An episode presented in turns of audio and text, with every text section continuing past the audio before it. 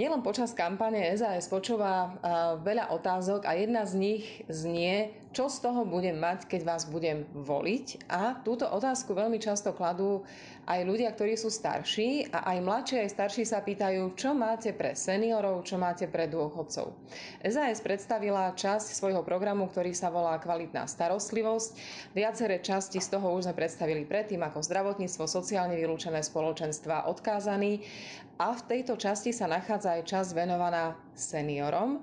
Jej autorkou časti tejto programu je Jarmila Tesková z Považskej Bystrice a práve preto s ňou idem o týchto riešeniach pre seniorov hovoriť.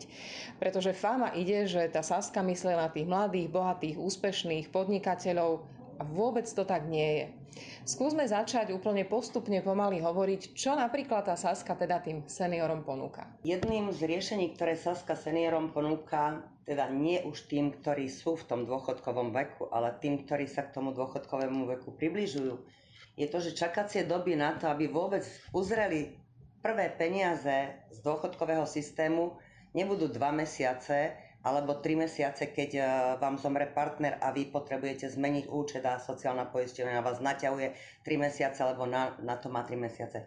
Chceme zmeniť zákon tak, aby vlastne všetky tieto zmeny bolo možné vykonať v priebehu troch dní alebo jedného týždňa. Veď to sú naozaj také zmeny, ktoré sa dajú urobiť za chvíľočku.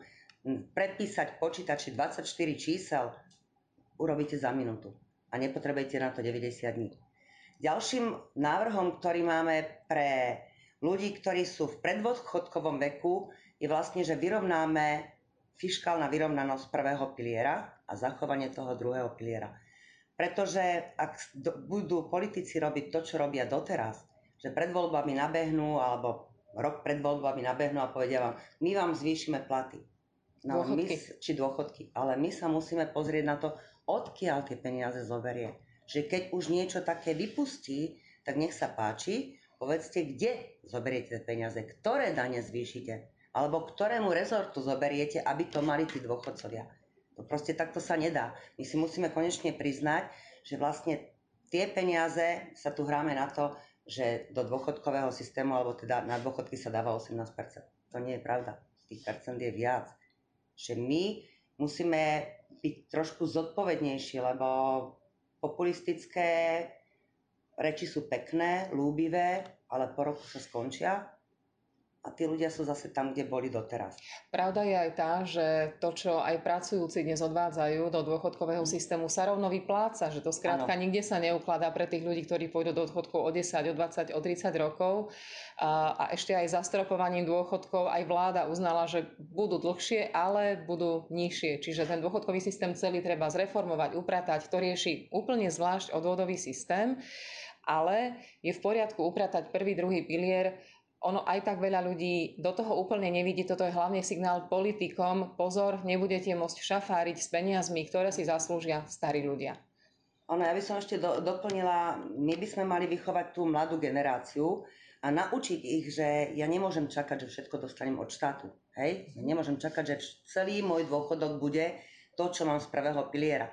Naučiť ich, že treba si šetriť aj v tom druhom pilieri, aj v tom treťom pilieri, dostať na trh nejaké nové spoločnosti, ktoré, ktoré ponúknú dobrý produkt a nebude tak uh, spoplatnený, ako máme teraz. Veď si zoberte, že my platíme dôchodkovej správcovskej spoločnosti jeden a pol percenta z toho, čo si tam našetríme.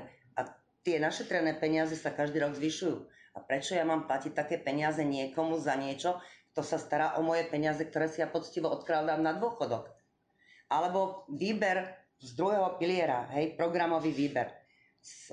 To už tam rozoberá Peter Cmorej, konkrétnejšie, že ako by sa vyberali peniaze z toho, čo si našetríte. Ale naozaj v prvom rade musíme apelovať na školstvo, zavedenie finančnej gramotnosti do škôl, ale nie len prierezovej témy, že tu na tej hodine si urobím minútu, tu na tej hodine si urobím minútu, ale komplexne mať predmet finančná gramotnosť. Lebo pokiaľ nebudeme mať predmet a nebudeme učiť zodpovednosti, tak sa tu nič nezmení. Ďalšia vec, ktorú navrhujeme, je spravodlivosť. Pretože dnes sa nám ozývajú mnohí seniori a hovoria, celý život som pracovala, zarábala osem hodín denne, desať hodín denne, soboty, presčasy, cez sviatky a podobne a mám veľmi smiešný dôchodok. a vidím, že niekto ho má buď porovnateľný, ale možno ešte vyšší a zďaleka toľko neodpracoval. Ako my tam tú spravodlivosť chceme dosiahnuť? Je naozaj pravdou, že momentálne sa do minimálneho dôchodku počítajú aj doba odpracovania, teda doba evidencie na úrade práce v tých rokoch devätnásťstodeväťdesiat až dvetisíc, alebo po nových zmenách teraz v zákone stačí niekomu odpracovať jednu hodinu denne, teda alebo za mesiac, odvádzať nejaké minimálne odvody a bude mať nárok na tretin, dôchodok vo výške tretiny z minimálnej, teda z priemernej mzdy v národnom hospodárstve, čo je asi tristotridsaťštyri eur. To je výsmech pre tých ľudí. Ktorí my... naozaj pracujú. Tak, lebo sa dostanú na rovnakú hranicu a dôchodok tristotridsaťštyri eur a možno učiteľka bude mať tristopäťdesiat, čo je trošku viac. Čiže my chceme jednak ľudí motivovať, aby naozaj pracovali a chcú dostávať dôchodok a aj a... chceme odmeniť tých, ktorí pracujú, aby dostávali tá, spravodlivý dôchodok. Áno, čiže my chceme, aby sa za odpracované roky počítali len reálne odpracované roky, nie jeden deň mesiaci. Čiže toto zaviesť do, do zákona.